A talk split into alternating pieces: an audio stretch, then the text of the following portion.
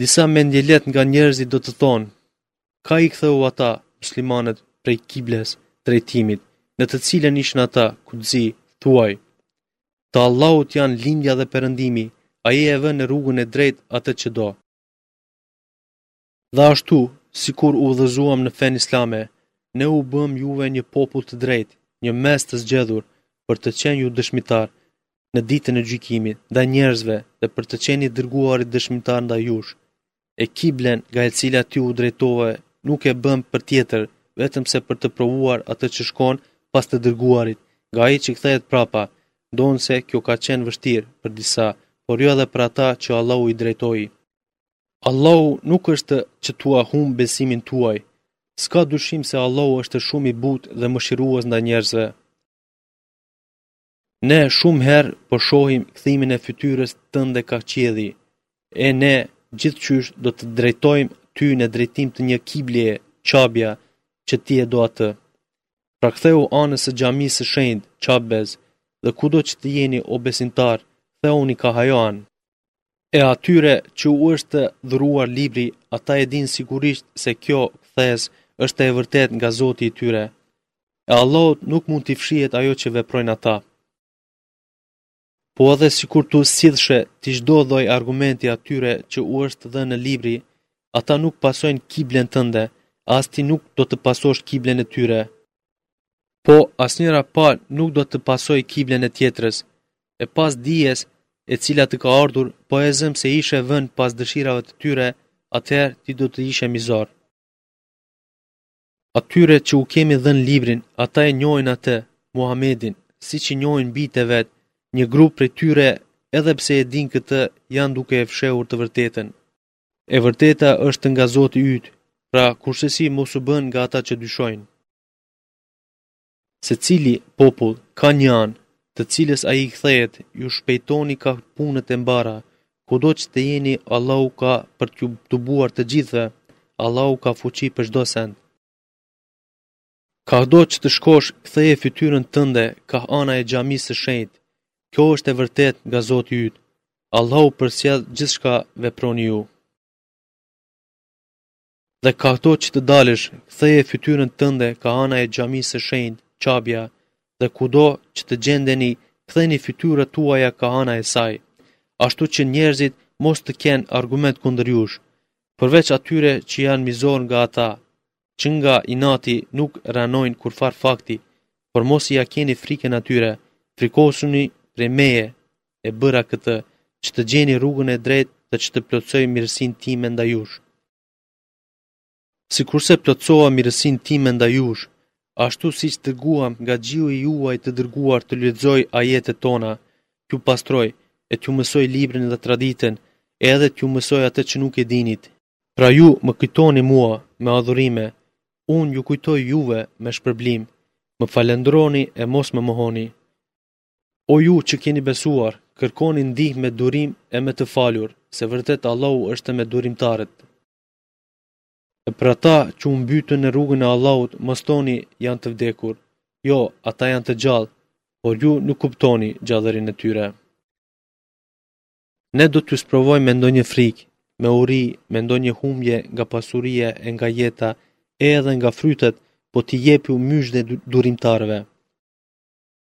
Të cilët, kur i godet ndonjë e pakëndshme, thonë, ne jemi të Allahut dhe ne vetëm tek ai kthehemi. Të tillët janë që te Zoti i tyre kanë bekime e mëshirë dhe të tillët janë ata të udhëzuarit në rrugën e drejtë. Safa dhe Merve janë nga shenjat për adhurim e Allahut e kush e mësyen shtëpinë për haxh, Qaben për haxh ose për umre, vizitë jashtë kohës së haxhit, nuk është mëkat për te t'i vizitojë ato dyja, të ecë në ato dy vende. E kush bën ndonjë të mirë nga vullneti jo obliguese, s'ka dyshim se Allahu është shpërblyes i gjithdijshëm. Ata të cilët fshehin argumentet dhe faktet që ne i shpallëm e pasi që ato ua sqaruam njerëzve në librin, të tillët i mallkon Allahu, i mallkojnë edhe ata që mallkojnë. Përveç atyre që pendohen, që përmirësohen dhe që u shpjegojnë njerëzve të vërtetën, të tillëve ua pranoj pendimin, se unë pranoj shumë pendimin, jam mëshirues.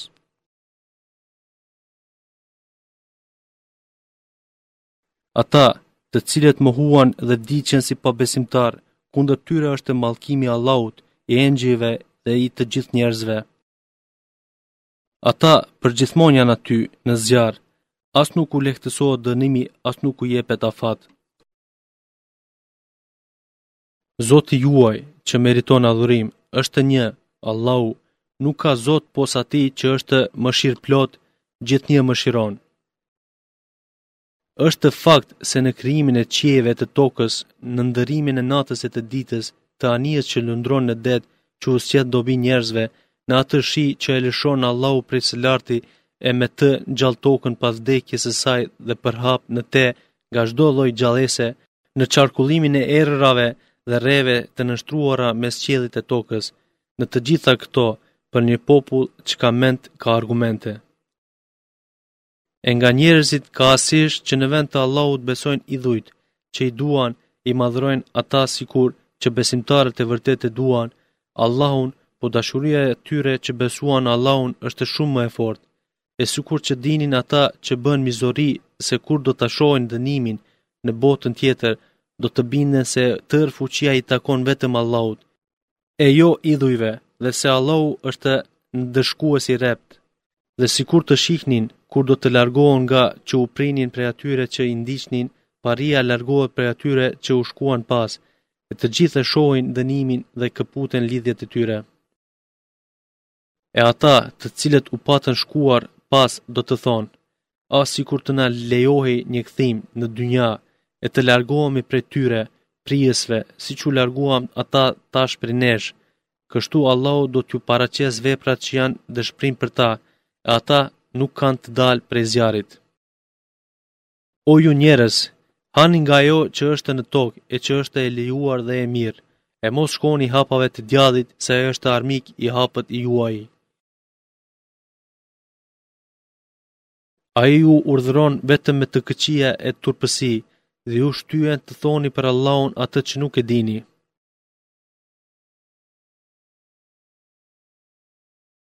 E kur u thuhet atyre idhujtarëve, pranoni atë që Allahu e shpalli, ata thonë, jo, ne ndjekim atë rrugë në të cilën i gjetëm prindërit tanë, edhe sikur prindërit e tyre të mos kenë kuptuar dhe të mos jenë udhëzuar në rrugën e drejtë, ata do t'i pasonin. Shembulli i thirrësit të atyre që nuk besuan është sikurse i atij bariut që u lëshon britmë atyre bagëtive që nuk dëgjojnë tjetër vetëm se britmë e zë e nuk kuptojnë. Ata janë të shurdhër, memecë e të verbër, ata nuk kuptojnë. O ju që besuat, hani nga të mirat që u kemi dhënë dhe falendroni Allahun nëse jeni që vetëm atë e adhuroni. Allahu ua ndaloi juve vetëm të ngordhtën, gjakun, mishin e derrit dhe atë që theret ngritet zëri me të, jo në emër të Allahut. E kush shtrëngohet të hajë nga këto, duke mos pasur për qëllim shijen dhe duke mos tepruar, për të nuk është mëkat. Vërtet Allahu fal është mëshirues. Ata që fshehin nga libri atë që shpalli Allahu dhe për te fitojnë shumë të pakt, atë në barqet e tyre fusin vetëm zjarr. Atyre Allahu nuk do të flasë në ditën e gjykimit dhe as nuk i shfajëson ata, po për ta pason dënimi i rëndë e i padurueshëm. Ata janë që në vend të udhëzimit e morën humbjen dhe dënimin në vend të shpëtimit. Sa të durueshëm qenkan ata ndaj zjarrit. Atë dënim për shkak se Allahu e zbriti librin, Tevratin, me sqarim të drejtë, e ata që bënë ndryshime në librin janë në një përçarje të largë nga e vërteta. Nuk është tërë e mira e kufizuar të ktheni fytyrat tuaja ka lindja ose perëndimi, por mirësi e vërtetë është ajo e atij që i beson Allahut, ditës së gjykimit, engjëjve, librit, pejgamberëve dhe pasurinë që e do ua jep të afërmve, bonjakëve, të varfërve, udhëtarëve, lypësve dhe për lirimin e robërve, dhe ai që e fal namazin, e jep zeqatin, dhe ata që kur premtojnë e zbatojnë, dhe të durueshmit në skamje, në smundje dhe në flakën e luftës, të tillë janë ata që sinqerisht dhe të tillët janë ata të devotshmit. O ju që besuat, u është bërë obligim gjurmimi për dënim për mbytje, i liri për të lirin, robi për robin, femra për femrën. Kurse atij që i falet diçka nga vëllau i vet, atëherë ajo le të përcillet, atij që e fal, kuptueshëm dhe shpagimi nga dorasi, atij le t'i bëhet me të mirë. Kjo është një lehtësim dhe mëshirë prej Zotit tuaj, e kush tejkalon pas këtij pajtimi, ai ka një dënim të idhët. O ju të zotët e mendjes, kjo masë e dënimit është jetë për ju, ashtu që të ruheni nga mbytja e njëri-tjetrit. Kur ndonjërit prej jush i është afruar vdekja, nëse lë pasuri pas vete, testamenti, vasjeti, për prindërit dhe për të afërmit u është bërë juve obligim, por ashtu siç është drejt. Për ata që janë të devotshëm, kjo është detyrë që lypet kryer. Kush bën ndryshimin e tij pasi që ta ketë dëgjuar ditur atë, mëkati për te u takon atyre që ndryshojnë. Allahu dëgjon dhe di.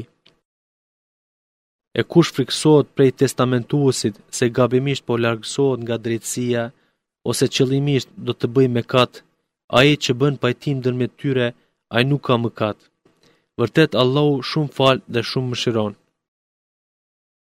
O ju që besuat, agjërimi u është bërë obligim, sikurse është obligim edhe i atyre që ishin para jush, kështu që të bëheni të devotshëm.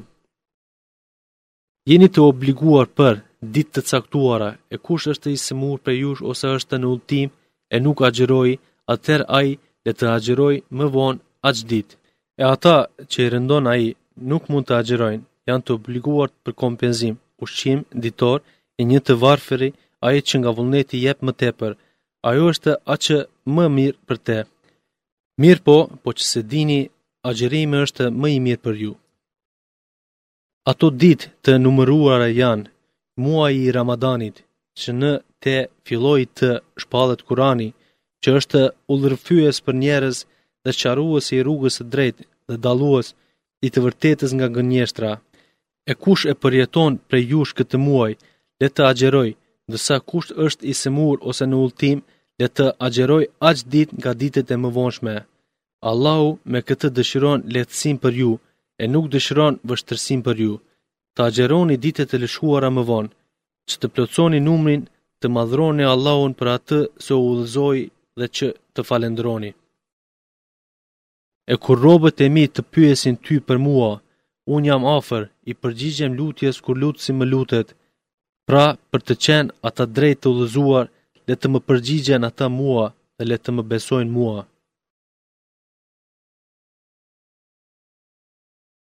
Natën e agjërimit u është lejuar afrimi te gratë tuaja. Ato janë prehje për ju dhe ju jeni prehje për ato. Allahu e di se ju e keni mashtruar vetveten, andaj ua pranoi pendimin tuaj dhe ua fali gabimin. Tash e tutje bashkohuni me to dhe kërkoni atë që ua ka caktuar Allahu dhe hani e pini derisa qartë të dallohet peri i bardhë nga peri i zi në agim, e pastaj agjërimin plotësojeni deri në mbrëmje. E kur jeni të izoluar në itikaf, në xhamia, mos t'u afroheni atyre për marrëdhënie intime. Këto janë dispozitat e Allahut, pra mos i kundërshtoni. Ja kështu, në këtë mënyrë Allahu ua sqaron njerëzve argumentet e veta që ata të ruhen. Dhe mos e hani pasurinë e njëri-tjetrit në mënyrë të palejuar. As mos u paraqitni me të, me ryshfet, te gjykatësit për të grabitur në mënyrë të padrejtë një pjesë të pasurisë së njerëzve, kur ju e dini se pa të drejtë po e hani atë. Të pyesin ty për hënën e re dhe fazat e saj. Thuaj, ato janë përcaktime të kohës për njerëzi dhe për haxh. Nuk është mirësi të hyni nga mbrapa në shtëpitë, por është mirësi kur ruhet nga të këqijat.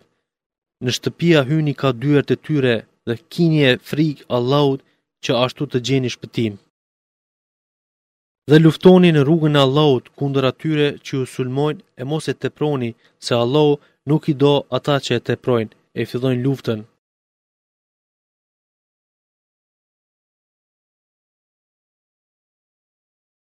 Dhe luftoni ata kudo që t'i zini, dëboni prej vendit ata sikurse ju përzuan ata juve. Provokimi, fitneja, është më e rëndë se vrasja, Mos i luftoni ata pranë xhamisë së shenjtë, Qabes, derisa ata t'ju luftojnë juve aty. E nëse ju sulmojnë, atëherë sulmoni edhe ju ata. I këtillë është ndëshkimi ndaj pabesimtarëve. Dhe nëse heqin dorë, pra Allahu është ai që fal dhe që mëshiron. Luftoni ata, idhujtarët, derisa të zhduket propagandimi i idhujtarëve dhe derisa të aplikohet feja vetëm për Allahun. E në qoftë se ndalen nga propaganda dhe lufta, atëherë lereni armiqësinë përveç atyre që janë zullumqarë. Muaji i shenjtë i sivjetit është për muajin e shenjtë të vjetit, e shenjtëritë shkelja e tyre janë masë ndëshkuese. Pra kush ju sulmon juve, kthenjani sulmin atij edhe ju po në atë masë dhe kini frikë nga Allahu e ta dini se Allahu është me të devotshmit. Dhe jepni për në rrugë të Allahut e mos hidhni veten në rrezik dhe bëni mirë, se me të vërtetë Allahu i do bamirësit.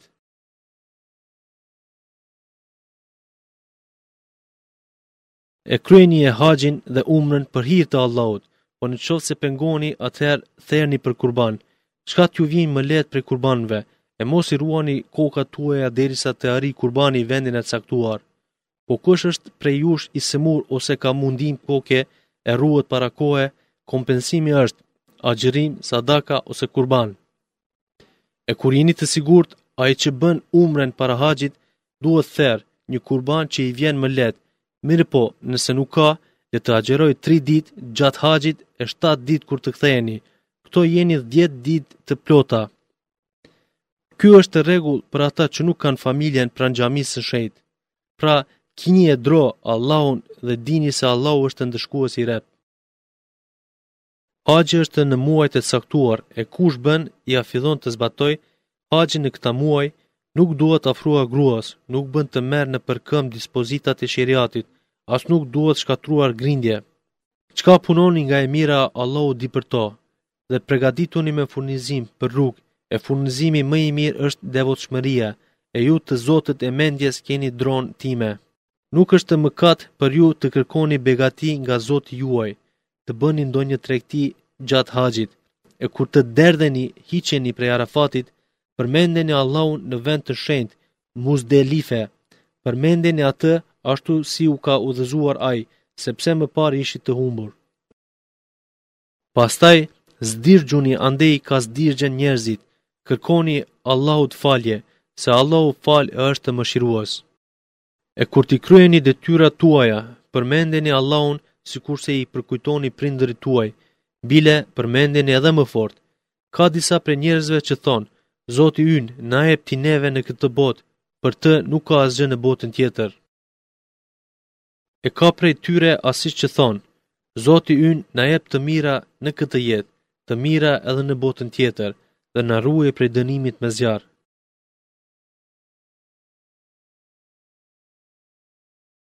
Të tillët e kanë shpërblimin nga ajo që e fituan. Allahu është i shpejtë në llogari. Allahun përmendeni në ditët e caktuara, në ditët e Bajramit. Kush ngutet të largohet prej Minës për dy ditë, nuk bën mëkat, po edhe ai që e shtyen edhe për një ditë nuk bën mëkat.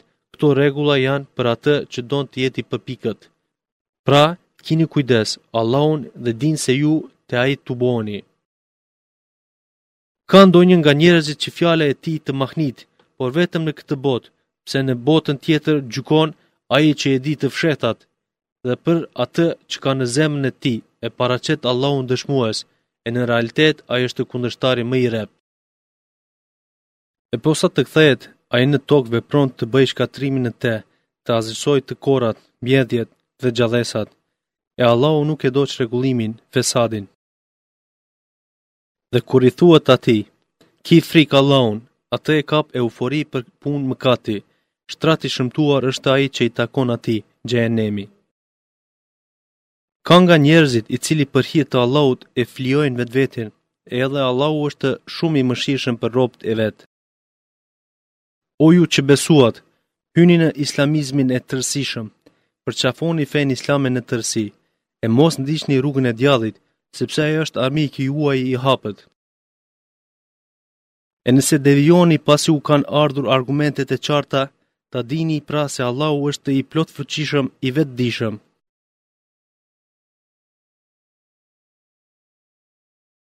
Ata nuk janë duke pritur tjetër, por vetëm t'u vijë Allahu, urdhëri i Allahut në ditën e gjykimit, nën hijet të reve, t'u vijnë engjëjt dhe çështja të jetë e kryer, kush për xhenet e kush për xhehenem. Vetëm te Allahu është fundi i të gjitha çështjeve. Pyeti bijtë e Izraelit, se sa argumente të qarta u kemi dhënë atyre, dhe nuk besuan.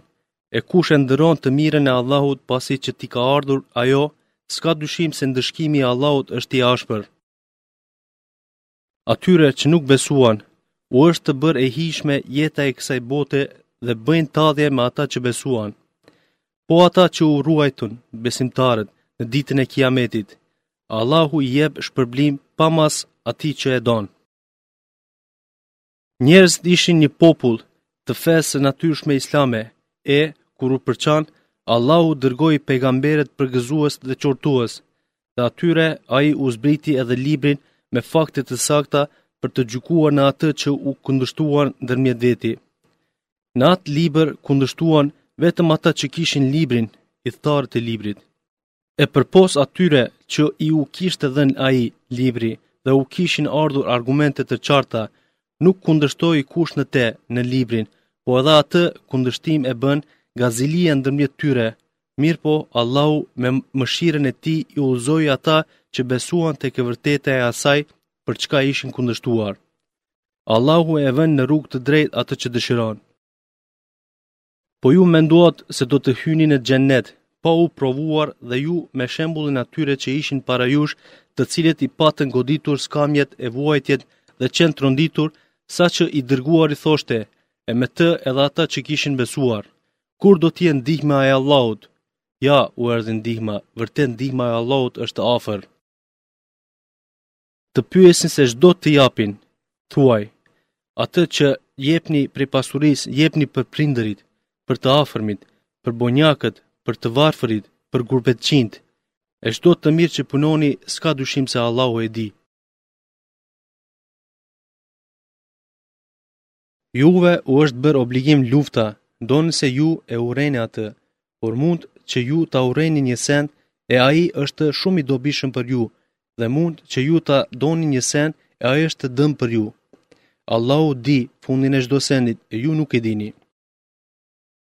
Të pyesin për luftën në muajin e shenjtë, thuaj, Lufta në te është e madhe, mëkat i madh, por pengimi nga rruga e Allahut, mosbesimi ndaj tij, pengimi nga xhamia e shenjtë, Qabja, dhe dëbimi i banorëve të saj nga ajo, janë mëkate edhe më të mëdha tek Allahu.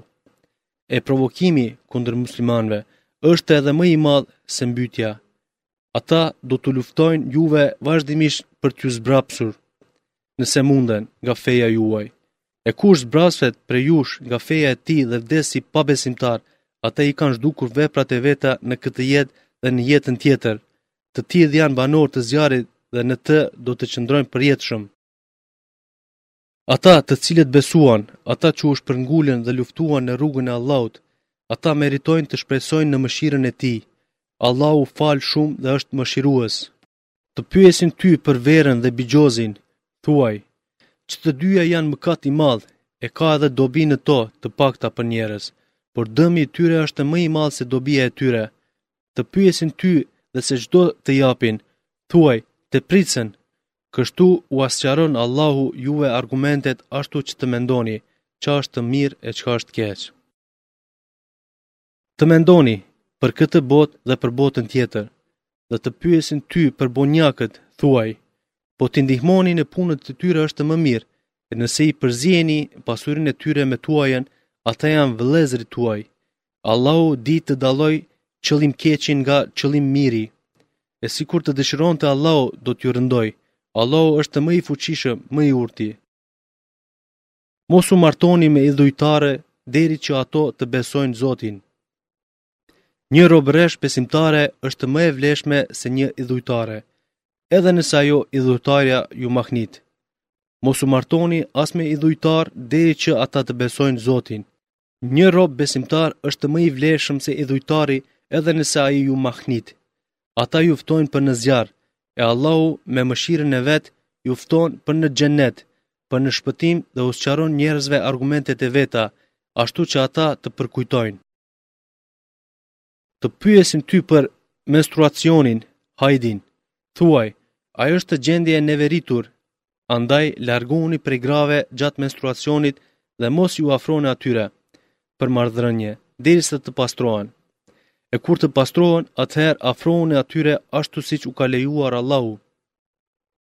Allahu i do ata që pendohen dhe ata që ruhen prej punëve të ndyta e të neveritshme. Gratë tuaja janë vendmbjellje juaj, afrohuni vendmbjelljes suaj si të dëshironi, por përgaditni për veten tuaj dhe kinie frikë Allahun e ta dini se fundi juaj është te Ai, e besimtarëve jepu myzhde. E mos e bëni Allahun peng të betimeve tuaja kur të betoheni në te.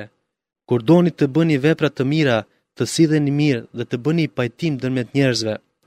Allahu dëgjon të gjitha dhe i di. Allahu nuk ju merr në përgjegjësi për betimet tuaja të paqëllimta, por ju merr për ato që i bëni qëllimisht me gjithë zemër. Allahu është i butë dhe fal shumë. Ata që betohen se do të largohen prej grave të tyre, të mos bëjnë kontakt me to, afati i pritjes është katër muaj. Në qoftë se kthehen ata, heqin dorë nga betimi, s'ka dyshim, Allahu bën falje dhe mëshiron. E në qoftë se ata kanë vendosur për shkurorëzim, Allahu dëgjon fjalët e tyre, i di qëllimet e tyre. E ato gra që janë shkurorëzuar janë të obliguara të presin tri menstruacione. Nëse ato i besojnë Allahut dhe ditës së mbramë, atyre nuk u lejohet të fshehin atë që Allahu krijoi në mitrat e tyre. E burrat e tyre kanë më shumë të drejta që gjatë asaj kohe nëse duan pajtim t'i rikthejnë ato. Edhe atyre, grave, u takon e drejta sikurse edhe përgjegjësia në bashkëshortësi, e burrave u takon një përparësi ndaj tyre. Allahu është i gjithëfuqishëm, i urtë. Lëshimi, pas të cilit mund të bëhet rikthimi, është dy herë, e pastaj ose jetë e njerëzishme bashkëshortore ose shkurorëzim me mirëkuptim. E juve, burrave, nuk u lejohet t'u merrni asnjë send nga ajo që u keni dhuruar si niqah, vetëm nëse që të dy frikësohen se nuk do të mund t'i ruajnë dispozitat e Allahut në bashkëshortësi. E nëse keni frikë se ata të dy nuk do të mund t'i ruajnë dispozitat e Allahut, atëherë për atë me çka ajo bën kompenzim, për ata të dy nuk ka mëkate. Këto janë dispozitat e Allahut, pra mos i kundërshtoni. sepse kush i tejkalon dispozitat e Allahut, pikërisht të tillë janë zullumqarët. Në qoftë se ai, burri, e lëshon atë për herë të tretë, pas atij lëshimi nuk lejohet më derisa të martohet ajo për një burrë tjetër. E nëse ai, burri i dytë, e lëshon atë, atëherë për ata dy, po qe se mendojnë se do t'i zbatojnë dispozitat e Allahut, nuk ka pengesë të rikthehen në bashkëshortësi. Këto janë dispozita të Allahut që ia sqaron një populli që kupton. E kur t'i keni lëshua gratë dhe ato i afrohen afatit të tyre, atëherë ose i mbani si duhet, ose i lëni si duhet ta kryejnë afatin, e mos i mbani sa për t'i dëmtuar e të bëheni të padrejtë. E kush bën atë, ai e ka dëmtuar vetveten. Dispozitat e Allahut mos i merrni për shaka. përkujtoni të mirat e Allahut ndaj jush edhe atë që ju shpalli Kurani dhe dispozitat e sheriatit me të cilat ju udhëzon dhe kini frikë Allahun e dini se Allahu është i gjithdijshëm për çdo send. Dhe kur lëshoni gratë, e ato e përmbushin afatin e tyre të pritjes, nëse pëlqejnë mes vete ashtu si kërkojnë rregullat, mos i pengoni që të martohen për burrat e tyre. Me këtë këshillohet ai që prej jush e beson Allahun dhe botën tjetër, Kjo është më e dobishme për ju, më e pastër se Allahu e di, e ju nuk e dini. Nënat, ato që duan ta plotësojnë gjidhënien, janë të obliguara t'u japin gji fëmijëve të vet dy vjet të plota. I ati i fëmijës është i obliguar për furnizim dhe veshmbathjen e tyre, gruas, ashtu si është rregulli. Askush nuk ngarkohet më tepër, vetëm aq sa ka mundësinë e tij. Asnjë nënë nuk bën të dëmtohet me fëmijën e saj, e as babai me fëmijën e tij. Po ashtu është i obliguar edhe trashëgimtari i fëmijës. E nëse pas një konsultimi dhe pëlqimi prindërit shfaqin dëshirën për ndërprerjen më herët e gjinit, nuk është ndonjë mëkat për ta. Nëse ju, baballarët, për fëmijën tuaj dëshironi gjidhënëse tjetër me kusht që pagesën t'ia bëni në mënyrë të duhur, nuk është ndonjë mëkat. Kini frikë nga Allahu dhe dini se Allahu sheh çka punoni. Ata që vdesin dhe lënë gra pas vete, ato gratë presin 4 muaj e 10 ditë. E kur ta kryejnë ato afatin e tyre, nuk është mëkat për ju, familja kujdestare, për atë që bëjnë ato në mënyrë të njerëzishme me veten e tyre. Allahu hollësisht e di çka veproni. Paraqitja juaj për martesë ndaj grave që kanë kryer afatin e tyre në mënyrë të tërthortë ose mbajtja fshehtë në veten tuaj nuk është mëkat për ju, Allahu e di se ju do t'ua përmendni atyre dëshirën për martesë, por kursesi mos u premtoni atyre fshehtazi diç tjetër, përpos të thoni fjalë të lejuara dhe mos vendosni lidhjen e kurorës derisa të përfundojë afati i caktuar. Ta dini se Allahu e di çka fshehni në vete, pra kini frikë prej atij dhe dijeni se Allahu shumë fal është i butë. Nuk është mëkat për ju nëse i lëshoni gratë pa pasur kontakt, martesë, dhe me to dhe para se t'u caktoni atyre ndonjë caktim, kurorë, nika, po pajisni ato me ndonjë pajisje, pasaniku sipas mundësisë së tij dhe i varfri sipas mundësisë së tij. Një pajisje e zakonshme është obligim për bëmirësit. E nëse i lëshoni ato para se të kontaktoni, por u keni pas caktuar atyre në caktim kurorës, atëherë duhet t'u jepni gjysmën e asaj që e keni caktuar, përveç nëse ju falin ose ju fal ai në duar të të cilit është lidhja e kurorës. E të falni, burra ose gra, është më afër devotshmërisë, e mos e harroni bamirësinë ndërmjet jush. Vërtet, Allahu sheh atë që veproni. Vazhdoni rregullisht namazet, faljet, edhe atë namazin e mesëm dhe ndaj Allahut të jeni respektues në namaze. E nëse keni frikë nga armiku, atëherë faluni duke ecur ose duke kalëruar, por kur të jeni të siguruar përkujtojeni me namaz Allahun ashtu si u mësoi ai për atë që ju nuk dinit.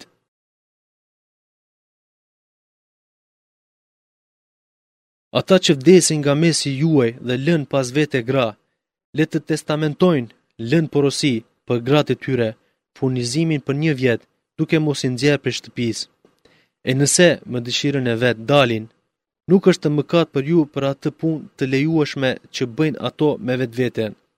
Allahu është më i fuqishmi, më i dituri. Për të devotshmit është obligim që edhe për gratë e lëshuara të bëjnë një furnizim të zakonshëm. Kështu që t'i kuptoni, Allahu ua shpjegon argumentet e veta.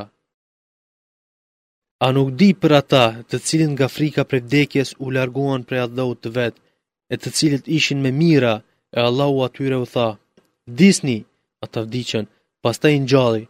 Allahu është shumë bamirës për njerëz, por shumica e njerëzve nuk janë mirënjohës. Luftoni për hir të Allahut e të dini se Allahu dëgjon, di.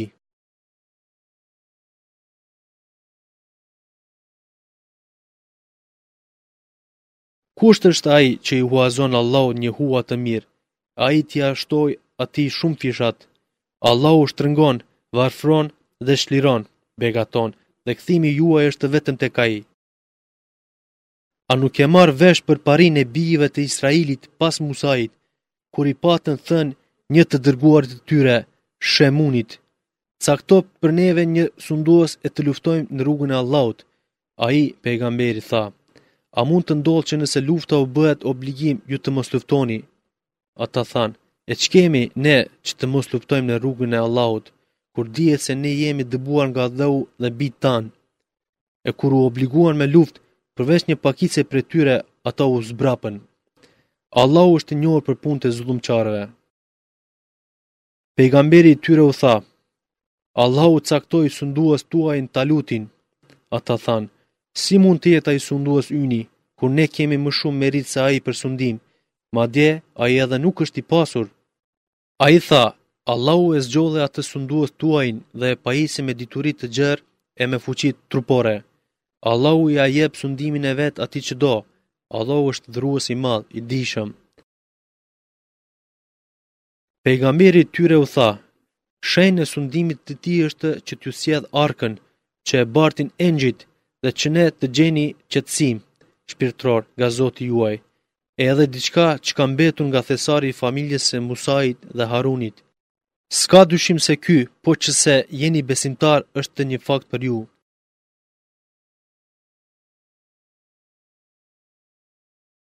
E kur doli prej qytetit, Taluti me ushtrinë, tha, Allahu do t'ju sprovojë me një lumë, e ai që pi prej atij, ai nuk është me mua, e kush nuk shijon atë, ai është me mua, përveç atij që me dorën e vet e pi një grusht.